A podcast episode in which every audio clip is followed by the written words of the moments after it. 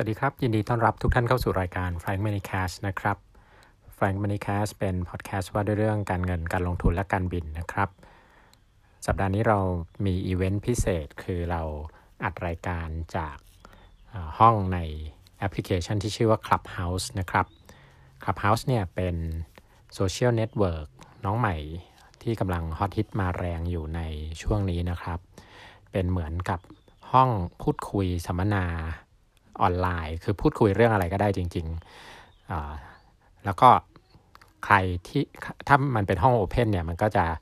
ให้ใครก็ตามที่อยู่ในแอปพลิเคชันใน Clubhouse เนี่ยเข้ามาแจมเข้ามาคุยเข้ามาฟังได้ เพราะนั้น EP นี้เราก็เลยมีแขกรับเชิญพิเศษถึง 3 ท่าน แล้วก็นอกจากแขกรับเชิญพิเศษเนี่ยเราก็ยังมีเรียกว่ามีคำถามจากผู้ฟังในห้องนะก็จะ ค่อนข้าง เดี๋ยวลองไปฟังกันดูนะครับ ว่า EP นี้จะมีสีสันแตกต่างจากทุกๆ ครั้งที่ผ่านมา ส่วนใครที่มีแอปพลิเคชัน Clubhouse แล้วคือโหลดใน iPhone iPad ได้แล้วแต่ยังตามหา Invitation เพื่อจะเข้าไปใช้แอปอยู่ เดี๋ยวช่วงท้ายรายการผมจะไปแจก เป็นเหมือน invitation chain นะครับ เพื่อที่จะได้ดึงสมาชิกดึงแฟนรายการต่อต่อกันไปเรื่อยๆนะครับ เดี๋ยวท้ายรายการผมจะมาพูดรายละเอียดให้ฟังนะครับ ขอบคุณครับไปฟังกันได้เลยครับFly Money Cast นะครับอันนี้เราคือจริงๆเรา Fly Money Cast เนี่ยเราเป็นพอดแคสต์ทำมาปีกว่าแล้วนะครับ ก็วันนี้เราทดลองมาเปลี่ยนแนวใหม่ว่าแทนที่จะบันทึกเสียงไปออกพอดแคสต์เนี่ยเราก็ มาคุยใน Clubhouse แทน แล้วอยากดูว่าเป็นยังไงบ้างมาจะสนุกขึ้นไหม เพราะว่ามีคนมาแจมได้มากขึ้นนะครับ ก็รายการนี้เนี่ยมีผมคือวินนะครับ ผมอยู่ที่ Bristol นะครับ เป็น CIO แล้วก็มีคุณนัทยาคุณฉินเนี่ยเป็นนักบินนะครับ คือตั้งชื่อ Fly Money Cast เพราะว่าเราก็เอาคนหนึ่งเป็นนักบิน คนหนึ่งเป็นนักลงทุนมาคุยกันนะครับ ก็คุยเรื่องการบินบ้างเรื่องเงินเรื่องทองบ้างนะครับสับกันไปครับอ่า โอ้ยคนคนเข้ามาเยอะมากเลยนะครับ น่าดีใจมากๆอ่านี่วันนี้ตั้งหัวข้อว่า gold กับบิตคอยน์นะยังไงดีนะครับคือคือจริง ๆ เนี่ย ตั้งใจว่าจะคงไม่ได้ลงลึกมากจริง ๆ ถ้าฟังห้องอื่นมาแล้วเนี่ย ในคลับเฮาส์ช่วงสองถึงสามวันแรกเนี่ย โอ้โหเขาลงกันเทคนิคอลลึกซึ้ง เทคนิคอลหมายถึงว่าเทคเทคนิคอลในเชิงในเชิงแบบที่เรื่องลึก ของบิตคอยของอะไรอย่างเงี้ยมีหลายห้องที่เขาลงกันไป เราเราเน้นเน้นประเภทแบบว่าพื้นฐานสำหรับคนใหม่ที่อาจจะยังไม่รู้จักอะไรเงี้ย อืม ได้ครับ อืมอะงั้นผมผมเริ่มผมเริ่มก่อนนะ เดี๋ยวเดี๋ยวไงให้สินลองชวนคุยไปได้แล้วเดี๋ยวถ้าท่านใดมีคำถามเดี๋ยวลองยกมือนะครับ เดี๋ยวเราจะให้ท่านถามนะครับ ก็ คือตอนนี้เราอยู่ในจังหวะที่เรียกว่าเป็น transition นะครับ คือถ้าทุกคนย้อนไปดูปีที่ผ่านมาเนี่ย มันเป็นจังหวะที่ตลาด สินทรัพย์เกือบทุกอย่างราคาขึ้นหมดเลยนะครับ หุ้นราคาขึ้น พันธบัตรราคาขึ้น ทองคำก็ขึ้นบิตคอยก็ขึ้นนะครับ ทุกอย่างขึ้นหมดนะไม่มีอะไรลงสักอย่างหนึ่งมันก็มันก็ไปจากที่นานๆเกิดทีนะครับ ทีนี้มามาถึงตอนนี้มันเริ่มเห็นอาการแตกแยกแล้วนะครับ แตกแถวแล้วเราเริ่มเห็น ตัวบอลยิวเนี่ยขึ้นแรงๆนะครับช่วงวันที่สองสามวันที่ผ่านมานะครับก็คือราคาพันธบัตรลง bond yield ขึ้น อันนี้ก็คือแปลว่าบอลพันธบัตรโดนโดนขายแล้วนะครับ แล้วก็ทองคำเมื่อวานก็โดนขายนะครับ แต่ว่าบิตคอยน์ยังขึ้นอยู่ทำ new high อยู่นะแล้วก็หุ้นก็เริ่มมีอาการปั่นป่วนเล็กน้อยนะ Nasdaq ก็ลงไปเมื่อเมื่อวันก่อนนะครับ ทีนี้เราก็ตั้งหัวข้อนี้มาเพราะเราอยากรู้ว่าเอ๊ะ ระหว่างทองคำกับบิตคอยน์เนี่ย เอายังไงดีนะครับแล้มีดรมอนเทพด้วยเดี๋ยวเราจะเชิญมา เป็นเยือนหนึ่งราย มาช่วยเป็น speaker ด้วยนะครับ อ่าก็ก็ผมก็อยากจะขอเริ่มก่อนว่าทองคำเนี่ยมันมีเป็นสินทรัพย์ที่มีความพิเศษหลายเรื่องคือมันมีหลาย use case นะครับ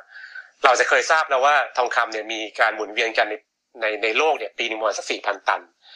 ครึ่งหนึ่งเนี่ยเป็นเรื่อง ของเครื่องประดับนะเราซื้อทองคำเป็นเครื่องประดับ ที่เหลือก็จะเป็นเรื่องของการใช้ทองคำเป็นสัญญาเป็นแผงวงจรนะครับ เป็นเรื่องทองคำที่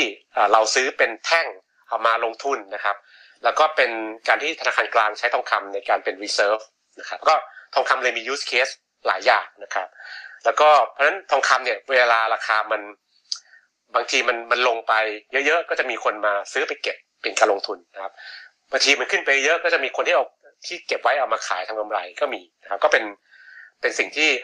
เกิดขึ้นอยู่แล้วในโลกของเรานะครับ ทีนี้ช่วงที่ผ่านมาทองคำก็ราคาขึ้นมาพอสมควรนะครับ ก็ก็ส่วนหนึ่งก็เกิดจากเงินไหลเข้าในทองคำผ่าน ETF นะครับ ก็เข้าไปกินกำไรราคาขึ้นไปเยอะนะครับเพิ่งจะมาลงวันสองวันเองนะครับนั้นทองคำเนี่ยก็เป็นสิ่งที่คนคุ้นเคยนะครับ มานานมากแล้วก็เป็นที่เก็บอะไรความมั่งคั่งของคนได้นะครับอ่ store wealth store value ได้ อ่าใช่ครับทีนี้บิตคอยเนี่ยเป็นของใหม่เป็นของใหม่ แล้วก็หลายคนชอบถามผมว่าบิตคอยเนี่ยมันประเมินราคาเหมือนหุ้นได้ไหมนะผมก็ตอบว่ามันมันน่าจะไม่เหมือนหุ้น คือเราไม่สามารถทำแบบอ่าอะไรอะ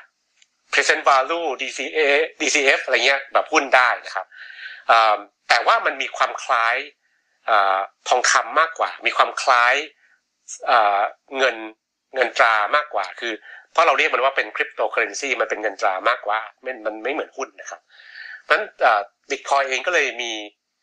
มีการประเมินราคาที่ไม่สามารถจะมาตีราคาแบบหุ้นได้ มันก็มันก็จะมีราคาขึ้นลงตามความต้องการใช้งาน คือก็คือมี use case เยอะขึ้นหรือเปล่านั่นแหละนะครับบิตคอยที่ราคาขึ้นมารอบล่าสุดก่อนหน้านี้ก็คือการที่ PayPal นะครับอบอกว่าเขาสามารถจะรับซื้อขายบิตคอยได้ แล้วก็อีกไม่นานจะจะรับให้บิตคอยเป็นตัวชำระเงินแทนเงินดอลลาร์ได้อันนั้นก็เรื่องหนึ่งนะครับ ก็ทำให้ราคาขึ้นมาเยอะรอบหนึ่งล่าสุดเลยที่ขึ้นมาแรงๆมากคือการที่ทุนก็ทราบข่าวแล้วว่าเทสลานะคุณอีลอนมัสประกาศสองเรื่อง เรื่องแรกคือจะรับชำระการซื้อรถเทสลาเนี่ยด้วยบิตคอยในเรื่องหนึ่งก็คือเป็นการเพิ่ม use case ว่าการบิตคอยมานะ ซื้อรถได้นะครับนะอันที่สองคือว่าว่าที่สองสำคัญกว่าแรกอีกอันที่สองคือว่าบริษัทเขาเนี่ยนะครับ ก็เอาเงินที่เก็บไว้ที่เดิมเก็บเป็นสกุลดอลลาร์เนี่ยไปซื้อไปลงทุนในบิตคอยแทนนะครับ อันที่สองเนี่ยผมว่าสำคัญมากแล้วทำให้ราคาขึ้นมาเยอะเพราะอะไร เพราะว่านึกภาพว่าบริษัทใหญ่ ๆ ทั่วโลกครับเขามีมีเงินในกระเป๋าเยอะมากนะครับ การทำธุรกิจ ข้ามประเทศเนี่ยมันก็ต้องวุ่นวายเรื่องของการจ่ายภาษีเรื่องของการดูแลเรื่องการชำระเงินโอนเงินข้ามกันเนี่ยวุ่นวายมากนะครับ ถ้ามีสกุลกลางอย่างบิตคอยเข้ามาทำหน้าที่แทนผมว่ามันน่าสนใจ ก็ก็มีคนก็คาดว่าถ้าถ้า Apple Amazon นะครับเอ่อ Google บริษัทพวกเนี้ยเอ่อเอาเงินที่สำรองไว้เป็นดอลลาร์เนี่ยมามาเก็บในบิตคอยแทนเนี่ยเสมือนกับธนาคารกลางที่เขา เคยเก็บเงิน แทนที่จะเก็บเฉพาะพันธบัตรรัฐบาลสหรัฐ ก็มาใส่ทองคำแทนเนี่ยมันก็คือเป็นการกระจายความเสี่ยงการการหาที่เก็บเงินเนี่ยผมว่ามันก็ทำให้บิตคอยมี use case เพิ่มขึ้นนะครับ แล้วก็เป็นหนึ่งสาเหตุหนึ่งซึ่งราคาขึ้นมาเยอะมากวันนี้ก็ทำนิวไฮวันนี้เพิ่งทะลุห้าหมื่นเหรียญใช่ครับไปเป็นนิวไฮใหม่ของมันของของตั้งแต่ all time เลยนะครับ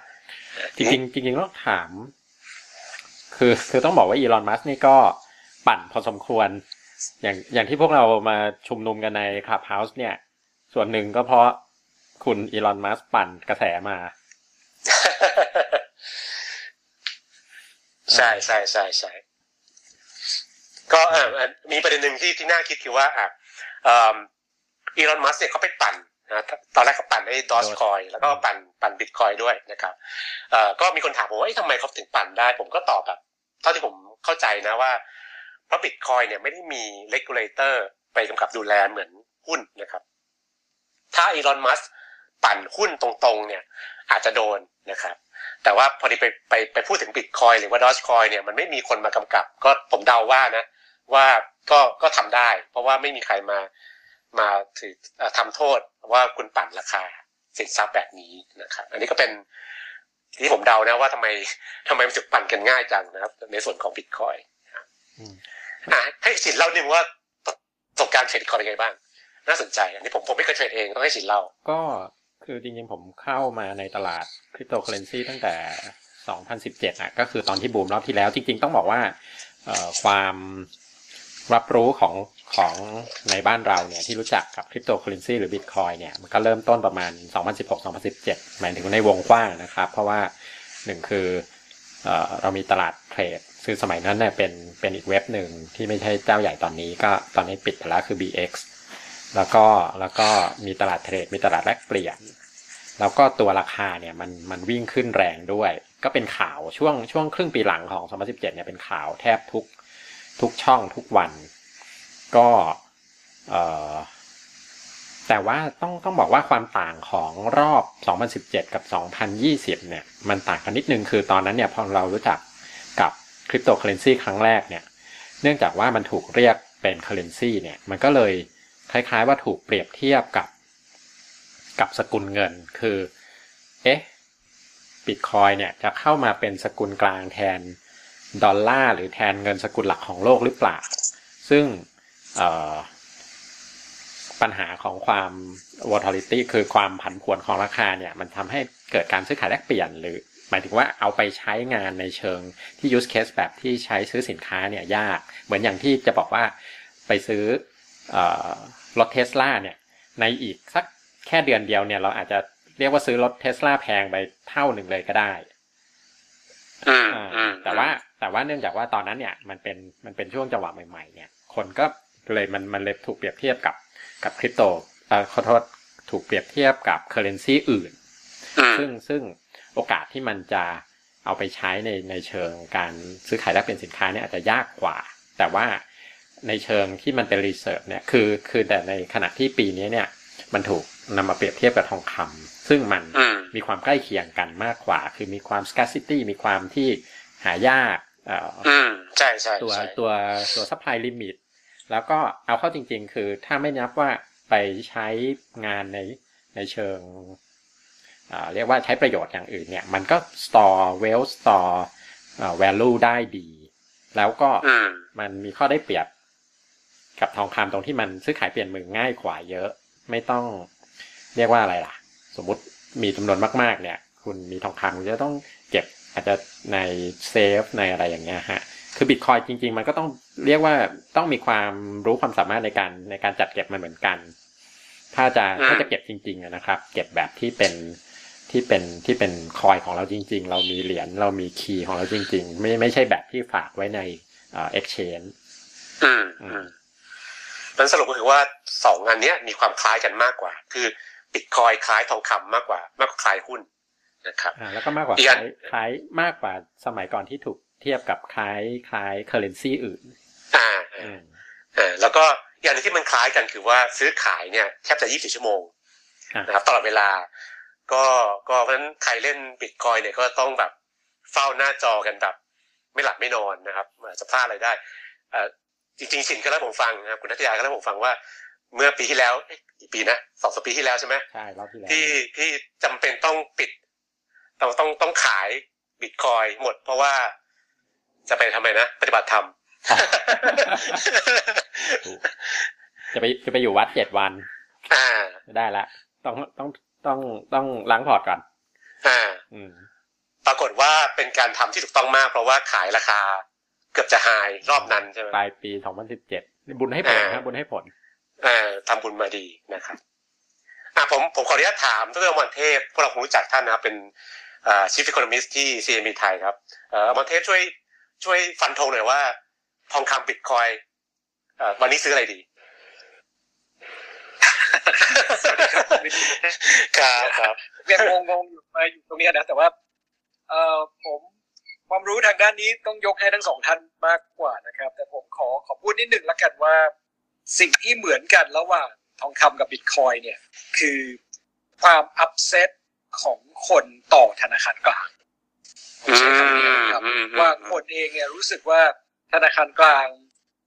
สหรัฐยุโรปหลาย ๆ ประเทศเนี่ยก็เอาแต่อัดฉีดเงินเข้ามา ความเชื่อถือของเงินดอลลาร์เป็นหลักเนี่ยก็ยังเหมือนมีไม่มากนักนะครับหรือความกลัวในจุดเนี้ยว่า regulator เอาเข้าจริงจะทำได้แค่ไหนนะธนาคารกลางทำได้แค่ไหนตัวพวกนี้ก็จะเป็นจุดหนึ่งที่ทำให้คนเอง ถือทองคำอย่าอย่าลืมนะครับ ตอน ทองคำที่บูมแรงๆ ก็คือช่วงที่ทำ QE 1 QE 2 QE 3ใช่ไหมครับผมว่ารอบนี้วิกฤตเศรษฐกิจก็คล้ายกันคนก็กังวลกันอีก อาจจะเข้ามาในจุดที่ว่าถือในเรื่องของบิตคอยอ่าก็เป็นไปได้ว่าความกังวลในเรื่องของความน่าเชื่อถือรูปของสกุลเงินที่เราคุ้นเคยกันก็เป็นจุดหนึ่ง หรือถ้ามองอีกมุมหนึ่งก็คือคนเองที่อยากจะเข้าสู่ตลาดที่ไม่มีใครมา regulate ถูกไหมครับคนเองไม่ได้อยากที่จะทำธุรกรรม แลกเงินกันโดยที่ธนาคารกลาง หรือไม่มีใครที่มาตรวจสอบได้อันนั้นก็เป็นตลาดมืด ซึ่งอาจจะเป็นอีกจุดหนึ่ง ซึ่งเราก็ไม่รู้ว่าใหญ่โตแค่ไหนนะครับ ก็เลยมองเป็นจุดนั้นมากกว่านี่คือความเหมือนที่ที่ผมมอง แต่แน่นอนความต่างไม่รู้สึกว่า gold มันมี physical gold นะบิตคอยอย่าเพิ่งไปนึกถึงภาพว่ามันเป็นรูปเหรียญนะครับก็ก็อาจจะเป็นอีกจุดหนึ่งซึ่งซึ่งคนเองก็ยังรู้สึกว่ามันมันมันไม่ใช่ของจริงนะ มันอาจจะเป็นบับเบิลขึ้นมาแล้วก็อาจจะแตกขึ้นมาง่ายๆ มากกว่าทองคำอันนี้เป็นมุมมองส่วนตัวนะครับผม ขอบคุณมากเลยครับอขออนุญาตถามดรแดงดรสรพลครับบิตคอยกับทองคำวันนี้ซื้ออะไรดีครับคำถามเดียวกันครับ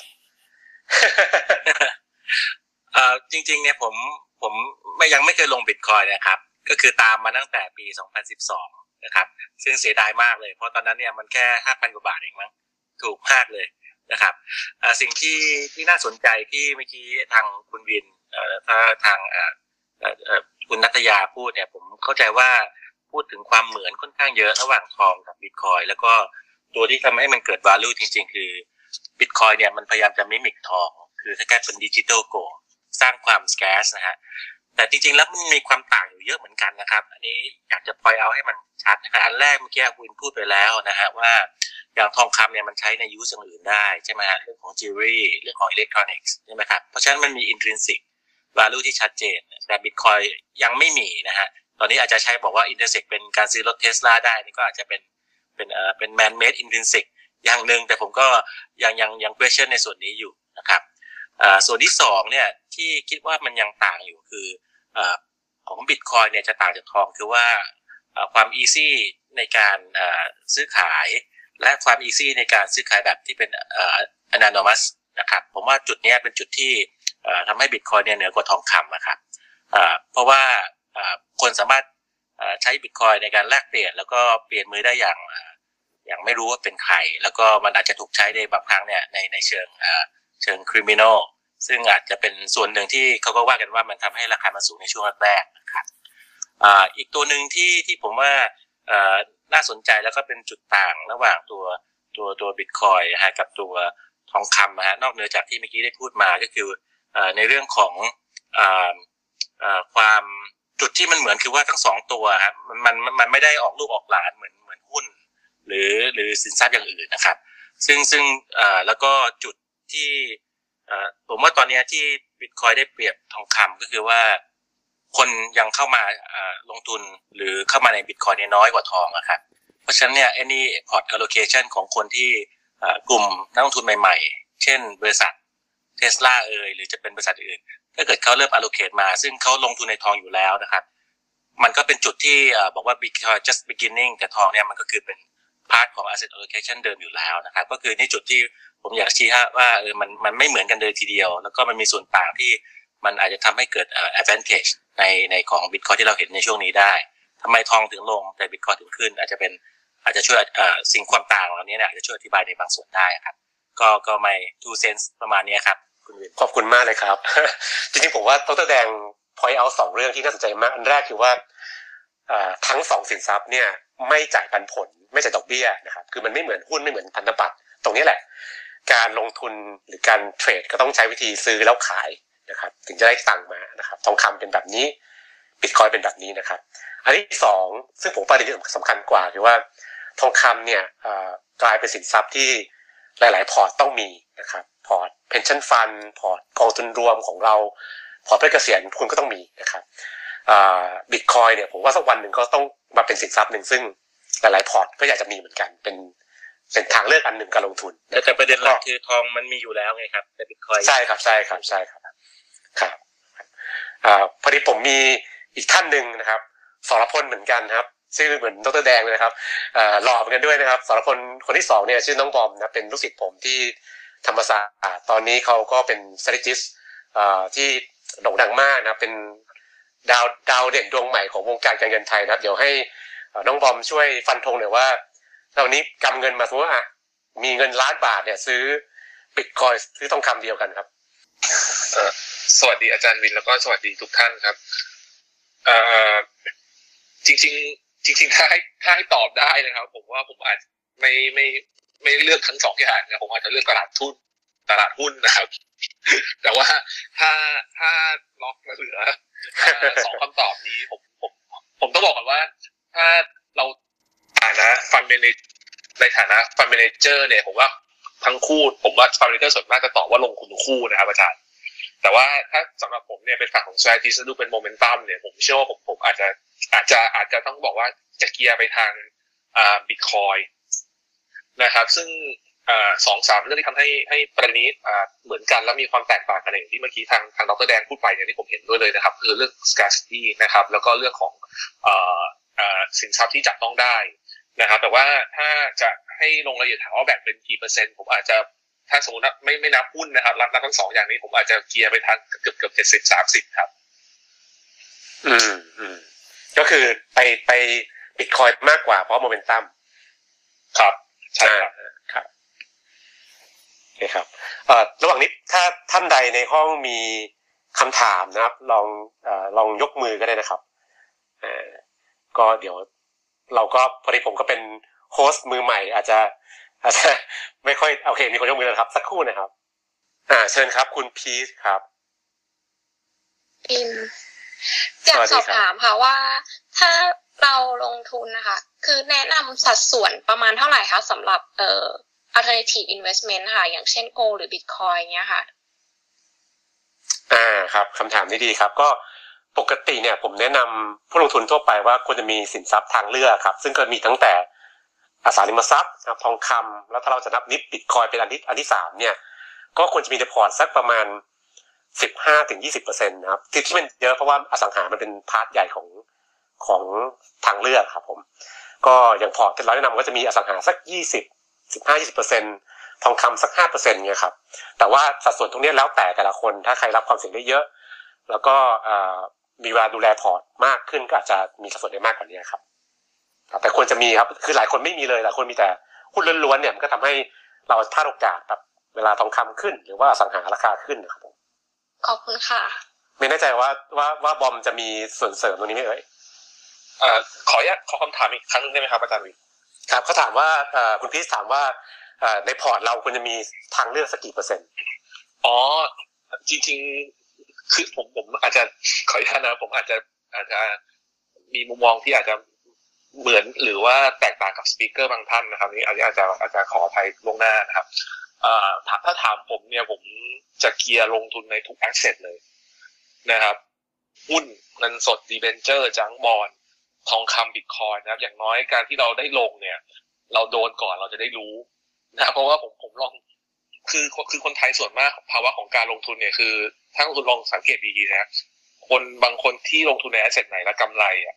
บางคนเมื่อเทียบกับบางคนที่เขาลงแล้วเขาขาดทุนเนี่ย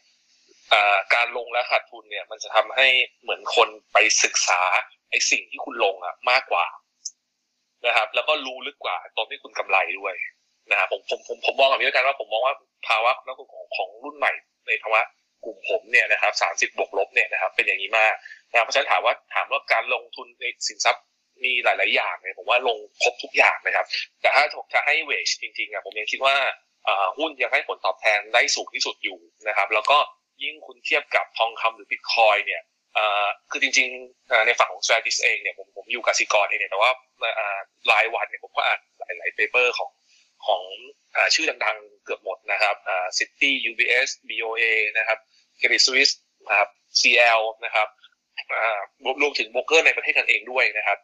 ผมพูดตรงๆนะ ผมว่า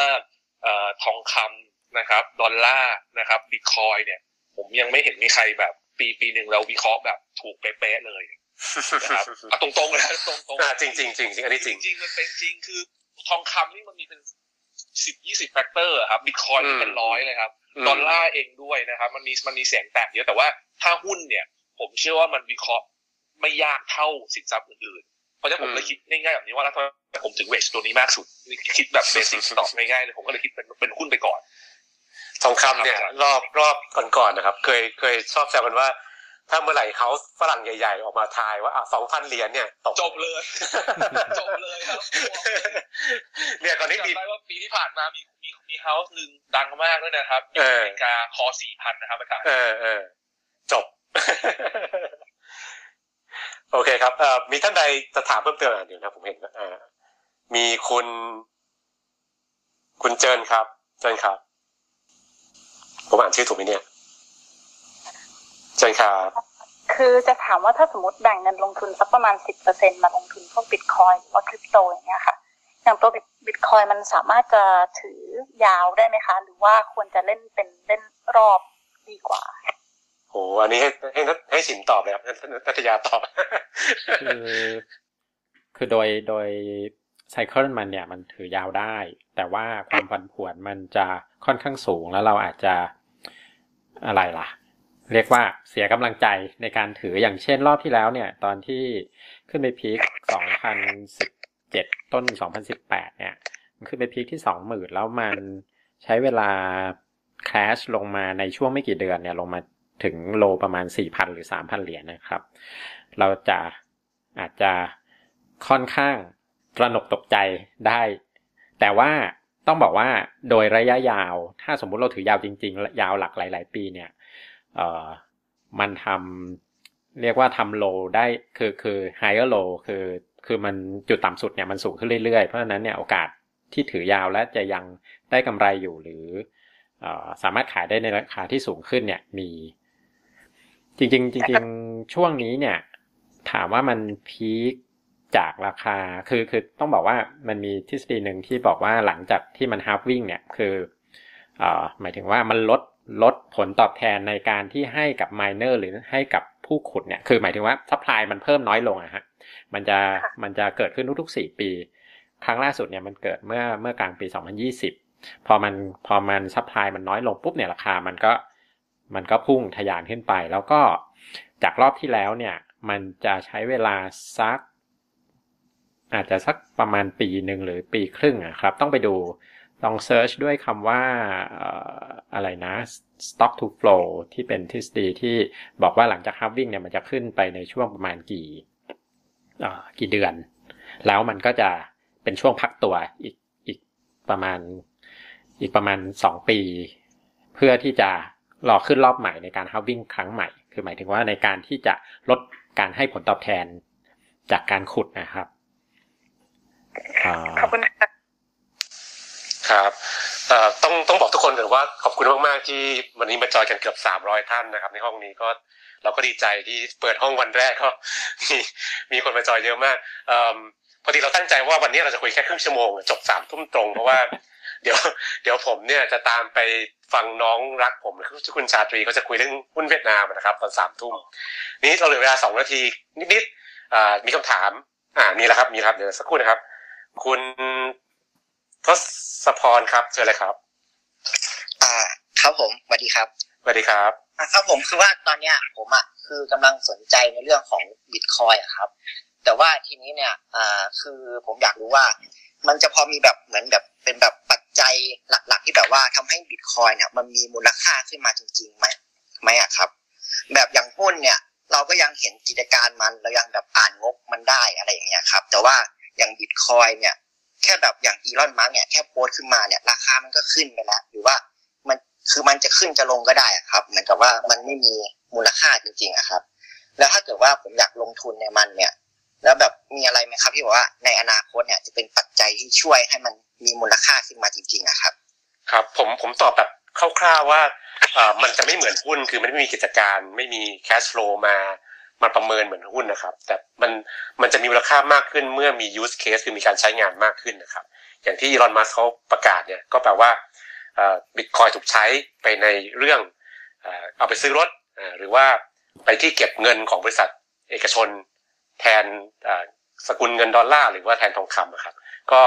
อันนี้ยิ่งยิ่งมี use case มากขึ้นมูลค่าจะมากขึ้นนะครับช่วยช่วยแชร์คุณวินนะครับได้เลย ของบิตคอยน์เนี่ยพวกเราก็ทราบว่า supply มัน limit ใช่ไหมฮะที่สิบเอ็ดล้านใช่ไหมครับคราวนี้เพราะฉะนั้นวาลูมันก็คือขึ้นอยู่กับดีมาอย่างเดียว แล้วก็ expectation ว่ามันจะมีดีมาเข้ามาหรือเปล่า เช่นว่าจะมีคน allocate asset เข้ามามาตรงนี้หรือเปล่านะครับมันไม่มี intrinsic value คือมันเอาไปใช้อะไรไม่ได้นะครับอย่างเงินสมัยก่อนอย่างเราเห็นในหนังอะคนคุกเขาใช้ใช้บุหรี่เป็นเงิน ถ้าไม่ยอมรับก็เอาบุหรี่มาสูบ อะอันนี้ก็คือคืออันนี้เป็นเป็นเป็นมี intrinsic value จริง ๆ หรือหุ้นเนี่ยที่มันจ่ายเป็น dividend คือสมมติว่าราคามันตกจนเอ่อจนไม่อยากขายอย่างน้อยก็ได้ตัว dividend มามาใช้นะครับ อันนี้ก็เป็นตัวที่บิตคอยไม่มีครับเพราะฉะนั้น value ขึ้นอยู่กับดีมานอย่างเดียวเลยนะครับเมื่อกี้น้องบอมก็ขอบคุณที่ที่ที่ที่เชียร์หุ้นนะครับครับนะฮะอันหนึ่งเนี่ยที่ที่ถ้าเกิดเราพูดในเชิงวิชาการนะฮะ